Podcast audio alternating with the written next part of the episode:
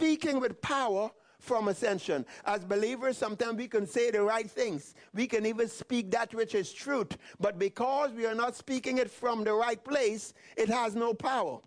Amen? You can say the truth that by his stripes I am healed.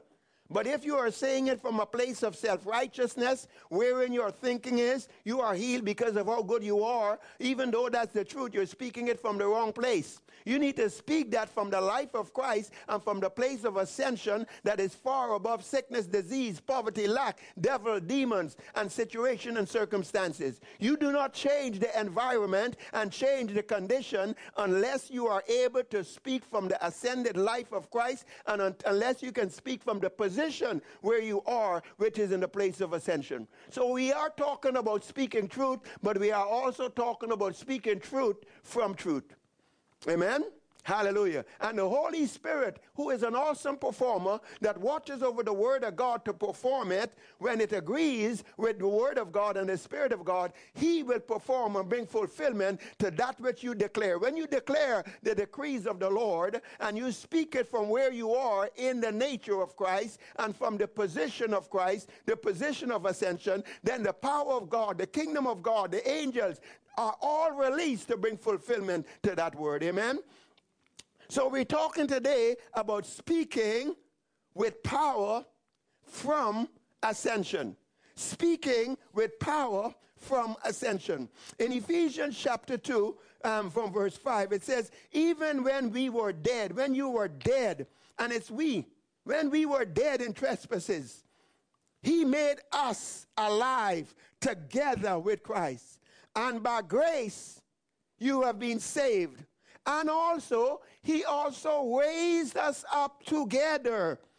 And he made us. He made us to sit together in heavenly places in Christ. The same place where we are blessed with every spiritual blessing in heavenly places in Christ. He made us to sit together in heavenly places in Christ Jesus. This is where you now live that in the ages to come, that in the ages to come, that in the time following, he might show the exceeding riches of his grace in his kindness towards us in Christ Jesus.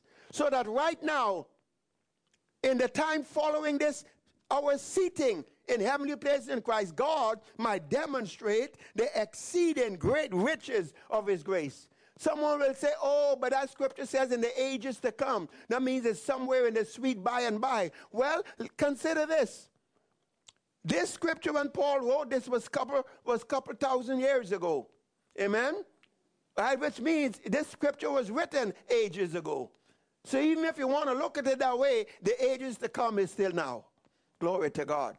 But more accurately, it is that in the time hereafter, what will happen? In the time after we have been raised up, made alive together with Christ, made to sit together with Him in heavenly places, God will demonstrate and manifest His great and His wonderful and His glorious and the exceeding riches of His grace and His kindness towards us in Christ Jesus. Glory to God. Hallelujah.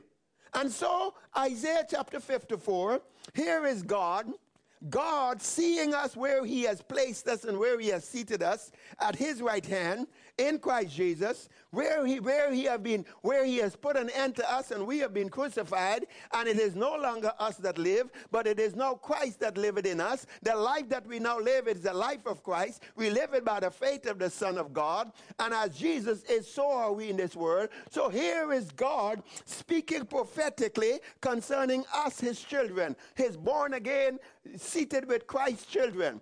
Amen. And listen to what God says about us. And again, I'm talking about speaking with a power from this place of ascension. In Isaiah chapter 54, reading from verse 13, here is what God says prophetically. All your all of your children, that's all of his children, shall be taught by the Lord, and great shall be the peace Great shall be the peace of his children. Great shall be our peace. Why? He said, and in righteousness we shall be established. We shall be established in oneness with him. We shall be established in the authority of Christ that proceeds from the throne of God. He, we shall be established with his rightness so that we are free from condemnation and guilt and shame and insecurity and inferiority. We shall be established in righteousness where, where, wherein we, we, are, we are functioning with the rights of the sons of God. For now are we the sons of God, even though it does not appear what we shall be. When he shall appear, we shall be like him, for we are now the sons of God. And all of creation is waiting to see the manifestations of the sons of God. So he says, In righteousness they shall be established, and you shall be far, far, far from oppression of any sort, because you shall not fear. And from terror it shall not come near you. This is God's prophetic word as he sees us in Christ at his right hand. And then he goes on to say in verse weapons and stuff might be formed against you. But then he says in verse 14, verse 17, no weapon that is formed against you shall prosper. And every tongue that shall rise up against you in judgment, you shall condemn. This is the heritage of the servants of the Lord. This is, these are the heritage. This is the heritage of the ones who will abandon their will to the will of God. This is the heritage of the servants of the, of the Lord. Those that are living for the purposes of God. Those whose meat is to do the will of God. Those who have now, even though they are children, yet in functionality, they are functioning from a place of their will being abandoned to the will of God. For it is no longer you that live, but it is Christ that liveth in you. And now that we live, we live not for the will of men, but for the will of God. We do not live for our own will because the love of Christ constrains us. And this is what we judge. When one died for all, then we're all dead. So that they which live, which is us, alive in him, no longer live for ourselves. So he says, This, no weapon formed against you shall prosper. And every tongue that rises up against you in judgment, you shall condemn it. For it is the heritage of the servants of the Lord. Their righteousness is of me. Hallelujah. Blessed be the name of the Lord. We are talking about speaking with power from that place of ascension where you are seated in the life of Christ at the Father's right hand. In Colossians chapter 3, verse 1 to 4, uh, let me, it says, and I'm reading this from the Amplified, it says, If you then, it says, if then you have been raised up with Christ to a new life, thus sharing his resurrection from the dead, aim at and seek the rich eternal treasures that are above, where Christ is seated at the right hand of God, and you are seated in him. And set your mind and keep them set on what is above, on the higher things. On the things, not on the things that are on the earth. For as far as this world is concerned, you have died. And your new real life is hidden with Christ in God. And when Christ, who is our life, shall appear, then you also will appear with him in his splendor, in the splendor of his glory. Amen. Now that's the straight amplified. Now I'm going to read it again, but this time I'm going to inject a few thoughts. This time I'm going to inject some, some, some, some realities and some truth regarding the fact that it's no longer you that live, but it's Christ that liveth in you because you were crucified with him. Amen. So I'm going to read it again and, and inject a few other scriptures. If you then have been raised with Christ, if you then have been raised with Christ to a new life, just you are sharing the resurrection from the dead, this new life, and you you aim at and you seek the rich eternal treasures. The scripture says that, that um, um, in 2 Corinthians 4, verse 17, that we have treasures in this earthen vessels.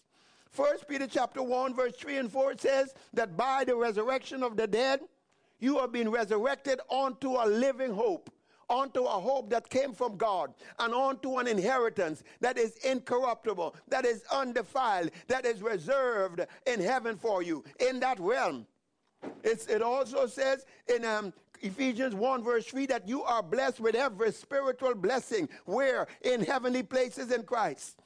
It also says in Ephesians 3, verse 8, it speaks about the unsearchable riches of Christ, the unfathomable, the incalculable riches of Christ. So we seek those things which are above. We set our hearts and our affection on those things, not on the things that are beneath. You and I, and we keep it set here. Why do we keep it set here? Because we live here. Whatever we do in word or in deed, we do everything in the name of Jesus. We, we, don't, we are not just visiting the holiest of holies. We are not just visiting this place of ascension. We are not just visiting in this place in Christ. But what are we doing? We live here. Say, I live here. We function from here all the time. Hallelujah. We function from here. Blessed be the name of the Lord. So we are set, our hearts and minds are set on these higher things, the higher realm, the God realm, the kingdom of God realm, the, the, the, the unseen realm that is in Christ, not on the things of the earth. For as far as this world is concerned, you have died. Yes, you have died. You were crucified with Christ and buried. What does that mean? It means then that you cease to exist. Now, we don't want to be, we could be figurative and say, well, we cease to exist in the mind of God. No, no, that's true, but it's beyond that. It is the reality. You were crucified with Christ, and the old man, you were buried with him by baptism into death. So you no longer cease to exist. Jesus says that you need to take up your cross and you need to deny yourself because that self no longer exists.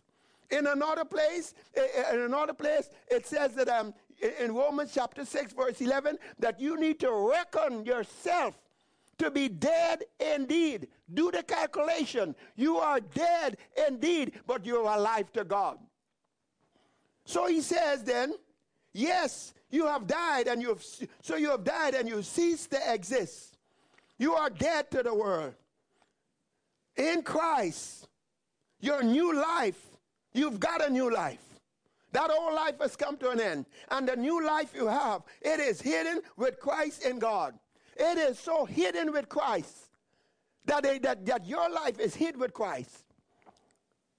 Your life is hid with Christ. Jesus says, I in them and them in me. Well, your life is so, is so hid with Christ that 1 Corinthians 6, verse 17 says, He that is joined to the Lord is one spirit. Hallelujah. John chapter 17, verse 21 to 23, Jesus prayed, Father, that they may be one, just, just as you, Father, just as Father, that you, Father, are in me and I in you, that they also may be one in us. And the glory which you have given me, I have given it to them. Why? So that they might become just as we are. I in them and you and you and me, and that they may be made perfect in one. Hallelujah. So reckon yourself to be dead indeed, but alive unto God. When Christ, who's our life, shall appear, Christ in you is when he is unveiled. Christ in you, the hope of glory. When you see, Christ is now your life. Christ is now your life. Christ is all and in all, Colossians 3, 3 11. You also will appear. You see, when Christ is unveiled, that's when you are unveiled. That's when you see who you really are. You cannot see who you really are until you see Christ. It does not yet appear what he shall be, but when he shall appear, we shall be like him, for we shall see him as he is. First John chapter 3, verse 2. When he is unveiled, when he appears, that's when you see who you are. That is why the scripture says in 2 Corinthians 3, verse 18, you want to know what you're really like? Look into the perfect law of liberty. Look into the mirror of the Word of God. Because when you behold as in the mirror the glory of the Lord, what are you seeing? You are seeing who you are on the inside. And as you continue to behold the glory of the Lord and you continue to set your heart and your mind fixed on the reality of who He is, then you will be transformed from glory to glory, even as by the Spirit of the Lord. And that Christ that is on the inside of you will begin to be formed on the outside, will begin to be formed in your spirit and in your soul, in your soul and in your body. Paul says, I travail again that Christ might be formed in them. Hebrews, um, Galatians 4, verse 19. But Christ Himself is your life, glory to God. So here is the summary of all that I've, that I've, that I've just said. Galatians 2.20. You have been crucified with Christ. Nevertheless, you live, but yet it's not you. It is Christ that liveth in you. And the life that you now live, it's the life of Christ, and you live it by the faith of the Son of God. Your life, as it, has, as it was known, has come to an end by the death and the burial of Christ. And let me put it this way your life has come to an end by your death and your burial that, was, that took place in Christ. And now your new life is the life of Christ. So the scripture says in, in, in, Romans 6, verse 4, that being the case, you ought to walk in the newness of life. Know ye not that as many of you as were baptized and immersed into Christ, that you were also immersed into his death? Therefore, you were buried with him by baptism, by that immersion into death. And like as Christ was raised up from the dead by the glory of the Father, you too were raised up from the dead by the glory of the Father. You too were made alive together with him. You too were made to sit together with him at the Father's right hand. Therefore, that being the case, you now ought to walk in the newness of life. You now ought to walk in the reality of the resurrection life. You now ought to walk as one who's been raised up from the dead by the glory of the Father, where it's no longer you, but it is now Christ living in you, Christ living through you, and the life that you now live is the life of Christ. That's the gospel. The gospel is Christ in you, the hope of glory. Paul says, When God called me from my mother's womb, it was to reveal his son in me and that I might preach him among the Gentiles. Well, why do you think you are here? Why do you think you were born? Was it just to be a doctor or a lawyer or a janitor or this or that? No. You were born and you came forth from your mother's womb. And here is God's purpose for your life it's to reveal his son in you and through you. Anything else is missing the mark. Hello? Praise the Lord. Hallelujah. So the gospel truth is that you are to live, speak, and pray and function continually from where? From the, your new life. From the ascended life of Christ. And I put in the word ascended because we are talking about the life of Christ. Speaking, living, praying, functioning from that life. But we are also talking from where that life is. From where you are positioned in the place of ascension. Amen? Hallelujah. Hallelujah. So, I need you, I need you to see yourself in Christ. Now, for the next couple of minutes, I don't know, three, four, five minutes or so, I want to I wanna take you on a journey by the Spirit of God.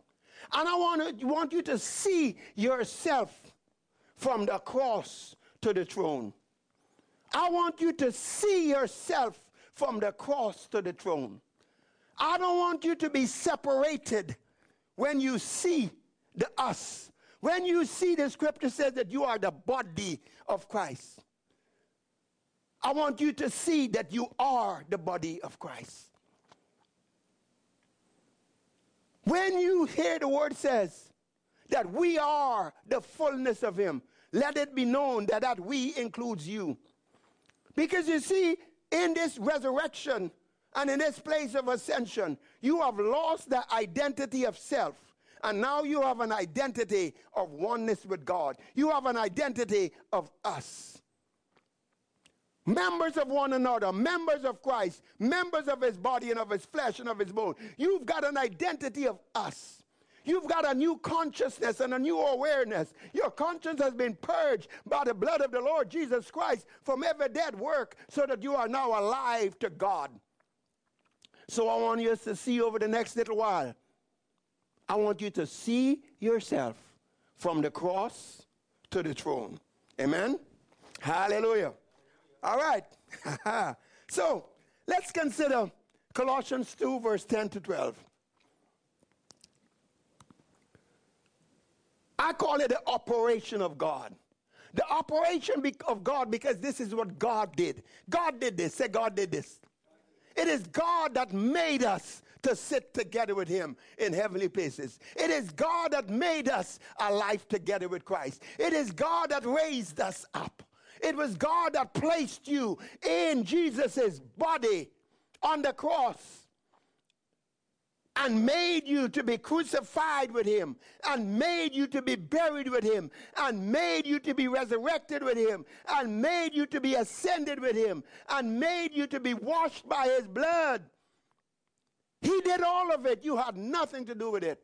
We are saved by grace through faith, not of works, lest any man should boast. God did it. Say, God did it. It's the faith of the operation of God. So, Colossians chapter 2, verse 10 to 12.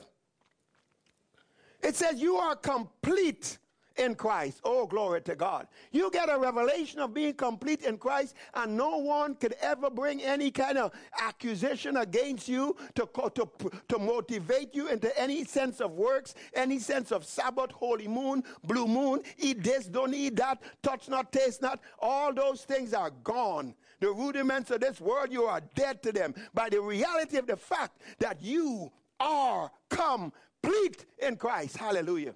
Said God did it. You are in him made full and having come to full to the fullness of life. In him you were also circumcised with the circumcision made without hands by the putting off of the body of the sins of flesh. In the natural, what happens when there is circumcision? What happens to that foreskin? What do you think happened to that foreskin after a while, after it's been cut off? It's buried, it disappears, it disintegrates, it ceases to exist. Well, so is that old man after he was crucified. He was also buried. Anyway, In him you were also circumcised with a circumcision made without hands by the Spirit of God, by putting off the body of the sins of the flesh. What are, you, what are you talking about putting off the body of the sins of the flesh? By putting off the whole corrupt and carnal nature and everything connected to it.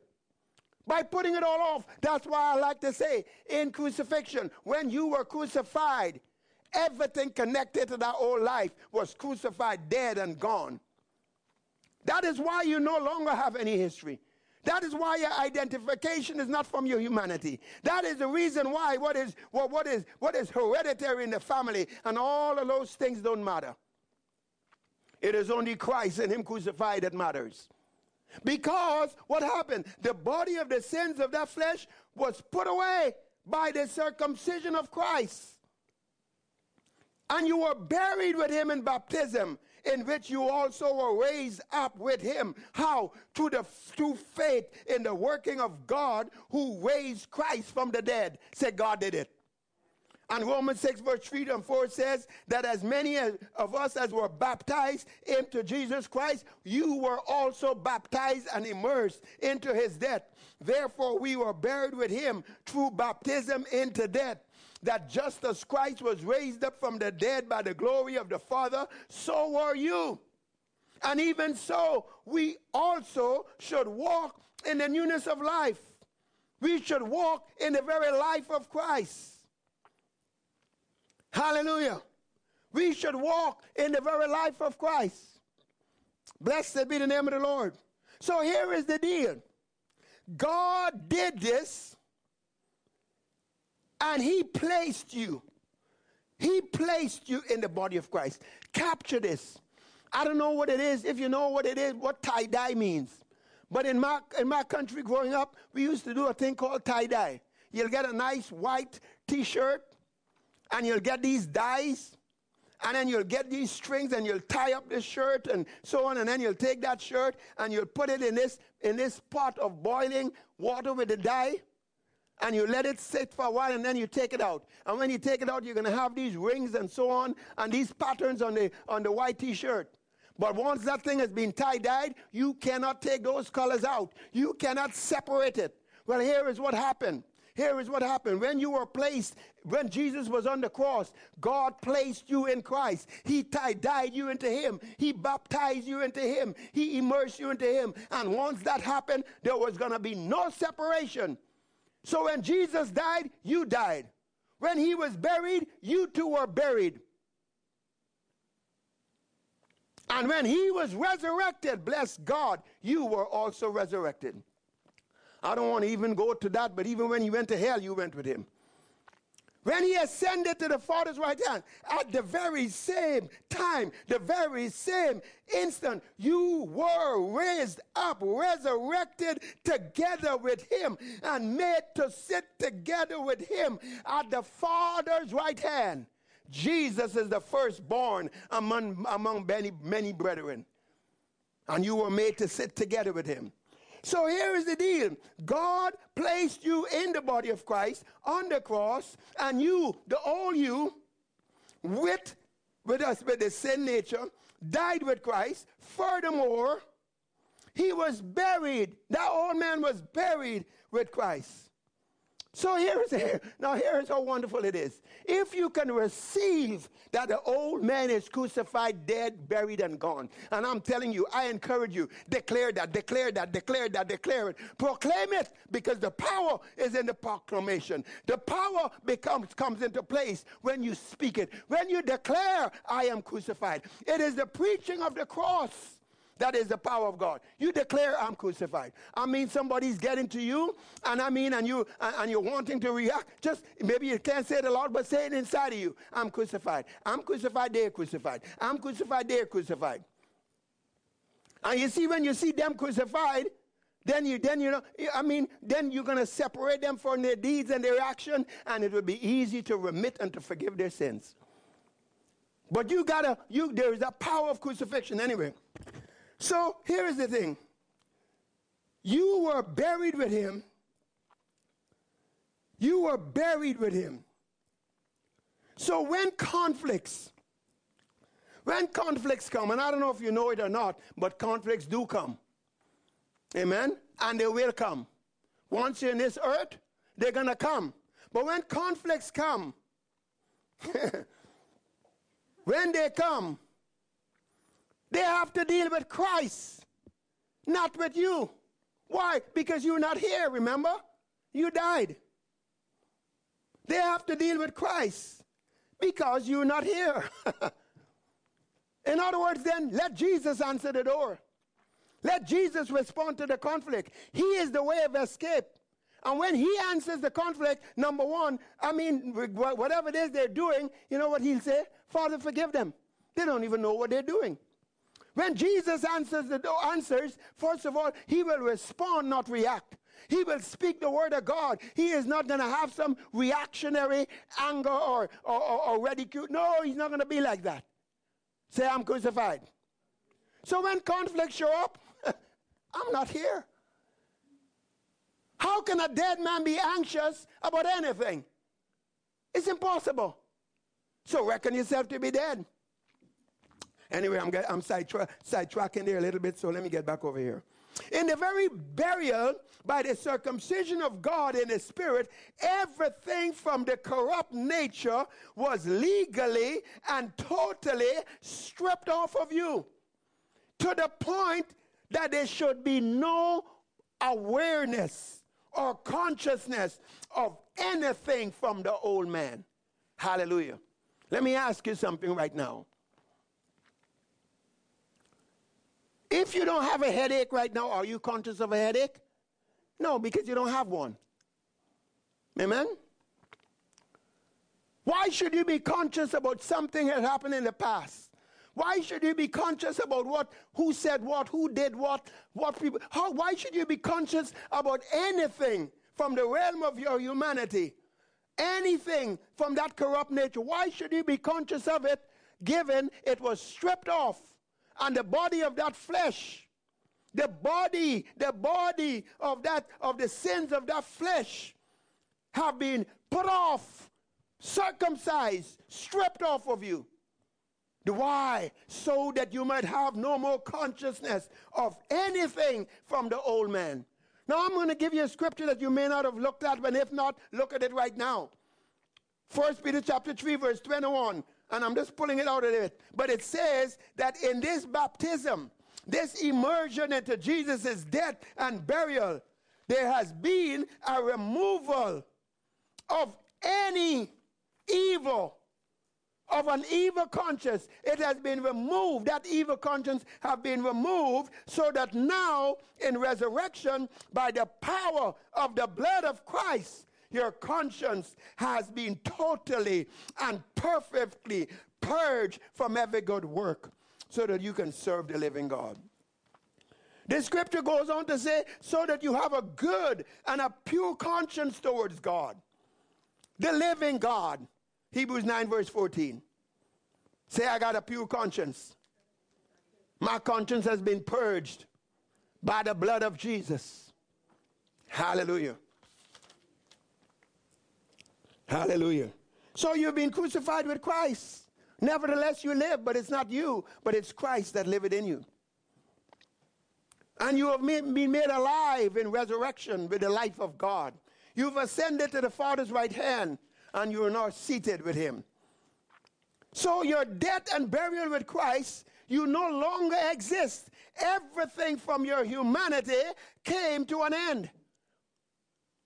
Everything from your humanity came for, to an end. You were crucified. And because you were crucified, you are crucified. So you have got to reckon yourself to be dead indeed. Romans 6, verse 12. It's wonderful to have this scripture. I'm crucified with Christ. Nevertheless, I live. Yet not I, but it's Christ that liveth in me. That's wonderful. But you got to be a doer of that scripture. You got to be a doer of that scripture. You got to believe that scripture. You got to speak that scripture. You got to live that scripture.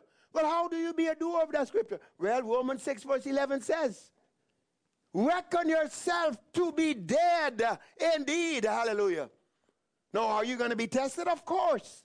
You're going to be in, in environments, communications, conflict situations, and you are going to be tested. Are you dead?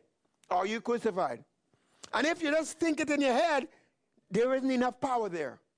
You're going to have to speak it that I am crucified. It's no longer I that live. And I will chop off any reaction.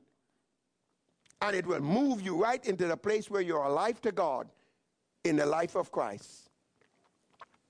And instead of you answering the door, Jesus will answer the door. Amen? And when Jesus answered the door, the thief runs off.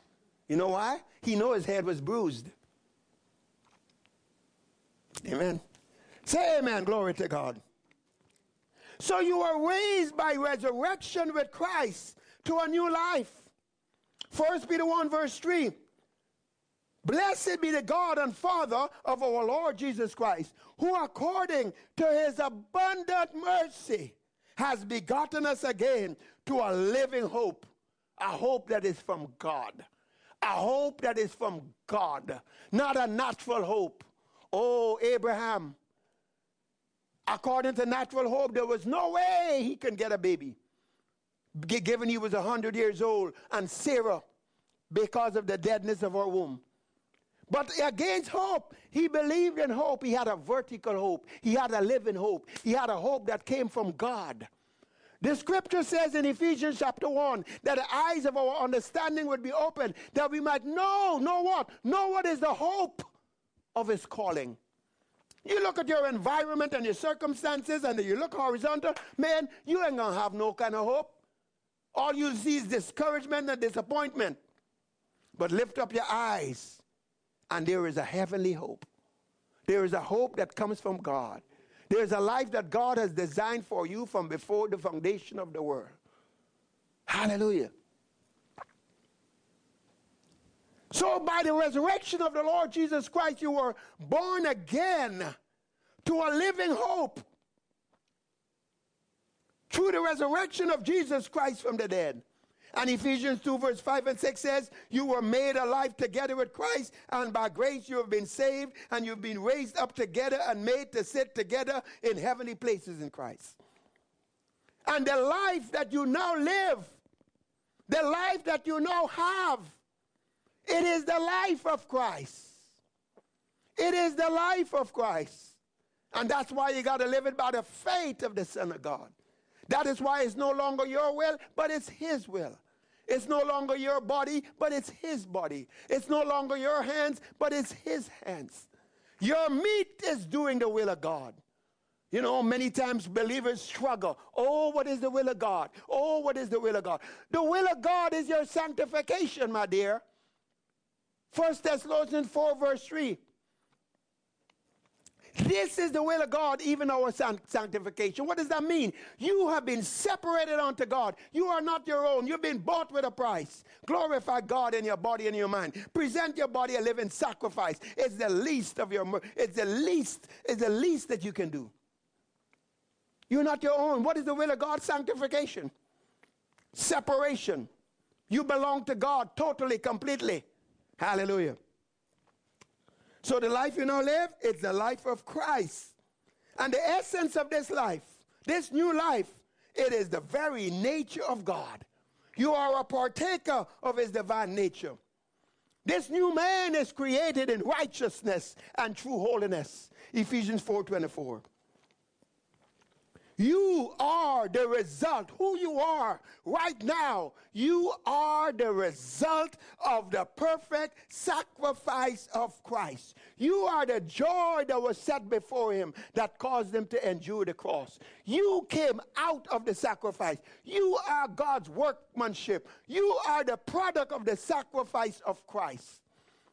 You have come to an end, and the life that you now have is the life of Christ. Jesus did not remain a single seed. But when that seed fall into the ground and it died and it was resurrected, it was multiplied. So Christ is now in you. Jesus could only be in one place at one time, but guess what? Now he has us. He can go into all the world. Wherever we go, he goes. He has duplicated himself. Oh, what, what, what, what economy what a glorious wisdom that God would sacrifice himself through his son so that he can have you, we can have him, and he can duplicate himself in us and through us and fill this whole earth with the glory of the Lord as water cover the sea. Hallelujah. You are the result of Christ's sacrifice. So let's look a little bit at that.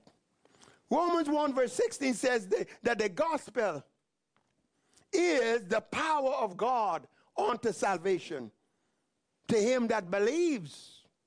What does that mean? It means the result of the sacrifice. When you apply the result of the sacrifice to, the, to your life, it is the power of God that will produce salvation, that will produce healing, that will produce deliverance, that will produce divine protection, that will produce everything reconciled to God's original intent.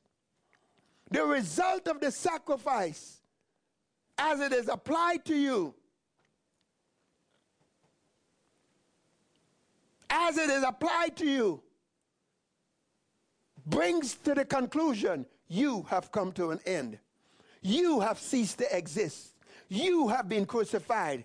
When you died in Jesus' death and you were buried in his burial, you were also resurrected and ascended with Christ. And now you are seated with Christ at the Father's right hand. And that is where you are to live from.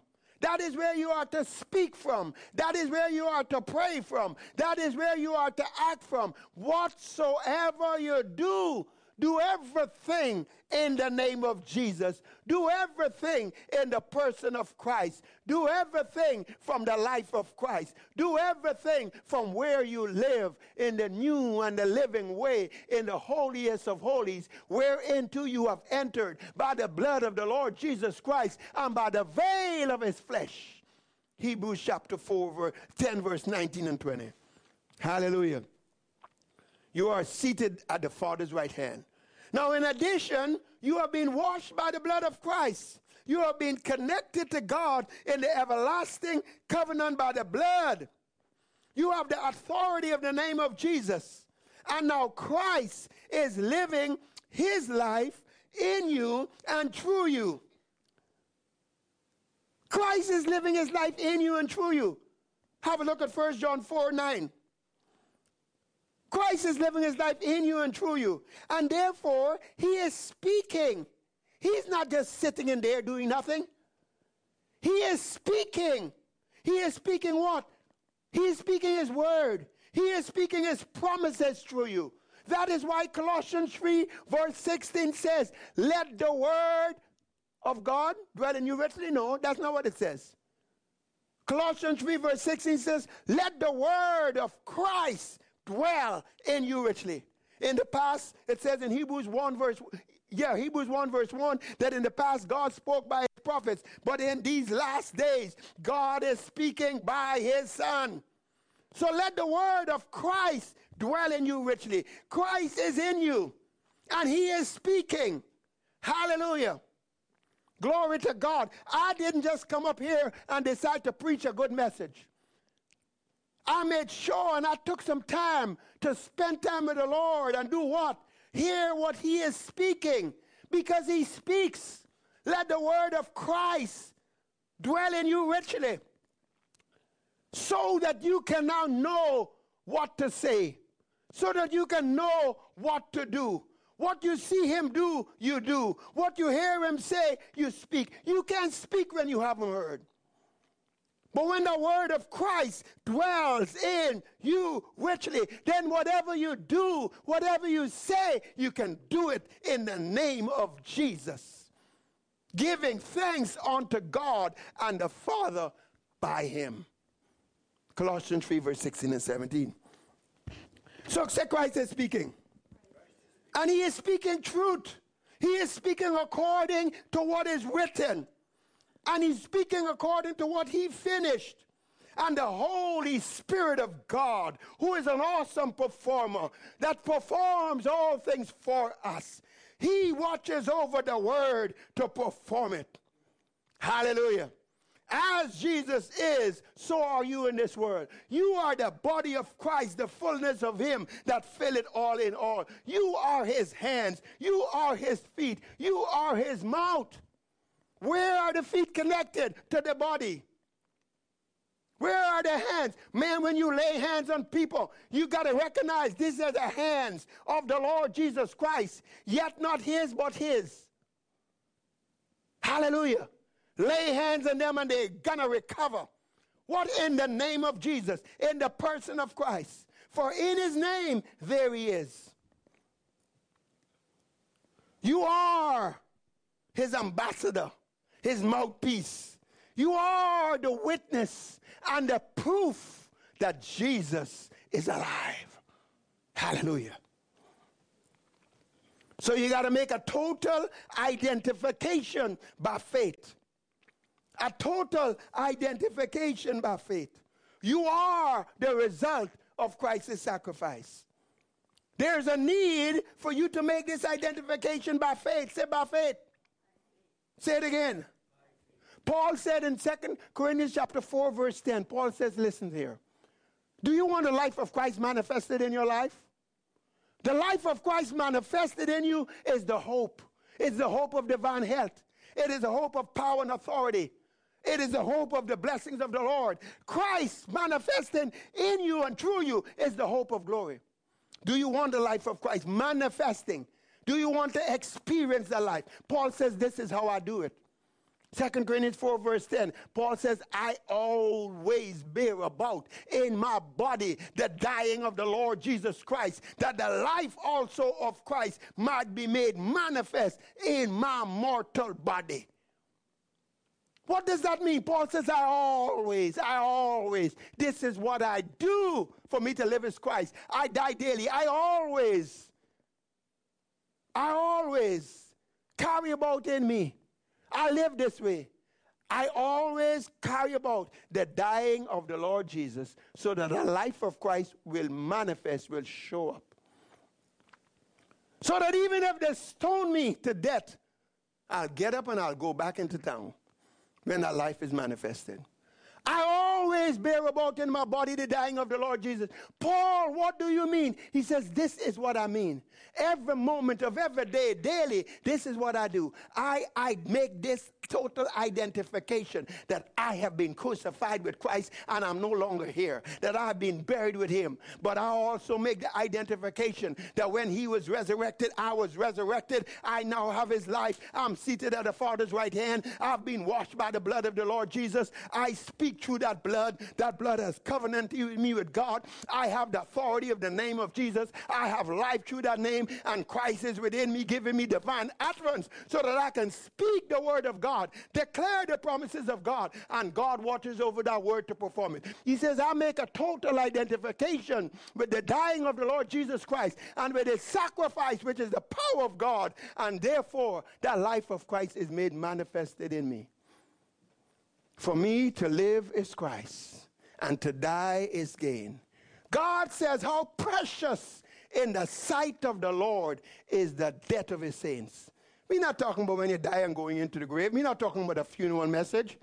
But how precious in the sight of the Lord when his saints recognize I have come to an end. I've been crucified with Christ. So now the life of Christ can take over. Amen. So there needs to be a faith, confidence, boldness, being fully persuaded to walk in agreement with the truth. It is the truth that brings freedom. To function effectively, not praying amiss, not speaking and declaring amiss, not praying from the hurt, not praying from the problem, but praying from the right hand of the Father, praying from the place of the ascended life of Christ. Speaking from that place of ascension, thinking, believing, and speaking from the ascended life of Christ. Who you are, where you are, what you have. Ascension is where you are seated in Christ. To function in the life of Christ, you must equally function from the fact that you are no that you no longer exist. You are crucified with Christ. Therefore, as Jesus said, take up your cross and follow me. Deny yourself. 2 Timothy 2, verse 11. If you died with him, you shall also live with him. You want to live with him? You want to have his life? He says you got to die with him. You want to reign with him and reign through him? Then you got to suffer with him. What do you mean suffer? Sickness and disease? No. It means reckoning yourself to be dead. They that have suffered in the flesh have ceased from sins. This is the mind of Christ. Arm yourself with that mind. First Peter chapter 4, verse 1. Arm yourself with this mind, this mind of Christ. They that have suffered in the flesh have ceased from sin so that they shall no longer live the rest of their life for the lust of men and for the lust of the flesh, but for the will of God. That's the mind of Christ. And it says, 2 Timothy 2, verse 12, if you suffer with him, you reign with him. You want to reign? Of course. You're a king. Kings reign. Say, I'm a king. I'm supposed to reign, but how? You reign through the life of Christ. Romans 5, verse 17, through one man offense, death came upon all. But much more, they which receive abundance of grace and the gift of righteousness shall reign in this life as kings through Christ Jesus. But you want to reign through Christ Jesus? You got to be dead with him. You got to suffer with him. Hallelujah. Jesus said, when you lose your natural life, your earthly life, then you can take up his life. And where he is, ha ha, there you will be also. God said, How precious in the sight of the Lord is the death of his saints. Psalms 115, verse 16. Paul said, For me to live is Christ and to die is gain. That's in another place. He said, I die daily. Now, to function accurately in Christ, you must, say must, you must function from who you are, which means you got to live from who you are, which is the life of Christ. And you must, number two, function from where you are. You live where? You live in a place of ascension. Number three, you must function from what you have. You got to live knowing what you have, what belongs to you. You got to know that you have everything that Jesus received in his ascension. Because you see, when Jesus ascended and God, having purged us from our sins, and he, and he took his blood into the mercy to the mercy seat before the throne of God. God said, made him to sit at his right hand, and God made him to be heir over all things. And God gave him the most excellent name. And God gave him all power, both in heaven and in earth. Now you are an heir to everything that belongs to Jesus. So you are joined heir with Christ and the heir of God. So that you are an heir to that most excellent name that he received in ascension, and you have life through that name. You are an heir to all of the power and all of the authority. Amen. Behold, I've given you authority to tread upon serpents and scorpions and over all the power of the enemy, and nothing shall by any means hurt you. So, to function accurately in Christ, you got to know who you are. You got to know where you are. You got to know what you have, and you got to know why. What do you mean, why? I mean, purpose. God works all things together for good for them that love God and are called according to his purpose. Ephesians chapter 1, verse 11 indicates, oh, there's an immense inheritance. But it's released according to purpose. Amen? God don't heal us just so that we can be more comfortable. God heal us because why? We are his body, and he is to be glorified in this body. Amen? You no longer exist, but it's Christ that exists in you and you live for the will of God. Your purpose is to make God's enemies a footstool. What enemies? Flesh. What enemies? Sin. What enemies? The devil. God says, Sit in my right hand until I make your enemies your footstool. Hebrews 1, verse 13, Hebrews 10, verse 13, 1 John 3, verse 8. So God's will is your sanctification. Say sanctification. You don't belong to yourself, you belong to Him. It is no longer you that live, but it's Christ that liveth in you. You are the body of Christ. You are not, you are not doing God's, you are, it's not about doing God's will. It is about doing God's will because you are his mouth, you are his voice, you are his feet, and, and, and this is the mind of Christ. Amen? You are speaking on Christ's behalf in his name. You are ministering in his name. Now, we also have, I, am I'm, I'm going to come in, come in for close here. What does this look like? You've got to embrace the cross. You've got to embrace the cross. Amen? That's number one. Number two, you are crucified with Christ, and everybody else is crucified. Crucified people are free from unforgiveness, free from offense. You can't offend them. They're free from resentment. That is why you got to declare that you're self crucified. Dead men are not offended. Say, I'm crucified. What does this look like? Number three, you are the righteousness of God in Christ. The life of Christ is now your life. And as the righteousness of God, you're free from guilt, shame, condemnation, insecurity, inferiority. It is Christ that is here, not you. Number four, what is the language? Oh, I like this. Say I'm bilingual. Say it again. Say it again. Why would I say you're bilingual? Well, on the one hand, you speak in tongues. But on the other hand, you speak the language of heaven. It says in, in Philippians chapter 3, verse 20, that your conversation is where? It's in heaven. You speak according to heaven. You speak as one that has been raised up. You speak according to the who, according to the where, according to the why, and according to the how, and according to the what. Proverbs 8, verse 7 and 8 says, My mouth shall speak truth, and all the words of my mouth are in righteousness. Psalms 50, verse 23 says, In him it says that when you order your conversation aright, God says, I'm going to show salvation. When your conversation lines up with heaven, the power God will be released. Even Christ Himself will rise up in you and will subdue all of His enemies. Philippians 8, verse, sorry, Philippians 3, verse 21. Check it out. Philippians 1 27 says, Let your conversation, how you think, how you believe, how you speak, how you act, Let your conversation be as it becometh the gospel. You know, many years ago when the Lord called me to do this, to teach this, and to preach certain things, one of the things He said to me back then, and it still holds true today, unfortunately, is that my people don't know how to talk. The church, they do not, my people, they do not know how to talk. They talk wrong. And because they talk wrong, they limit God.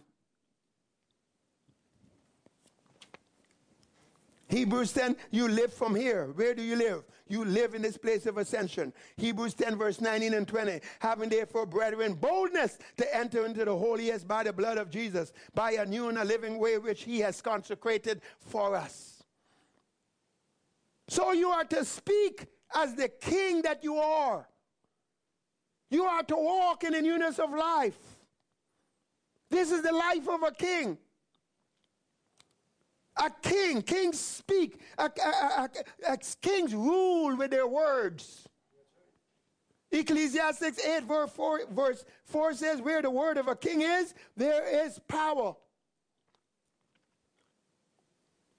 You see, in Revelation 20, verse 6, it says that we're going to reign with Christ for a thousand years. But uh, that's in the future. But as for right now, we reign through Christ.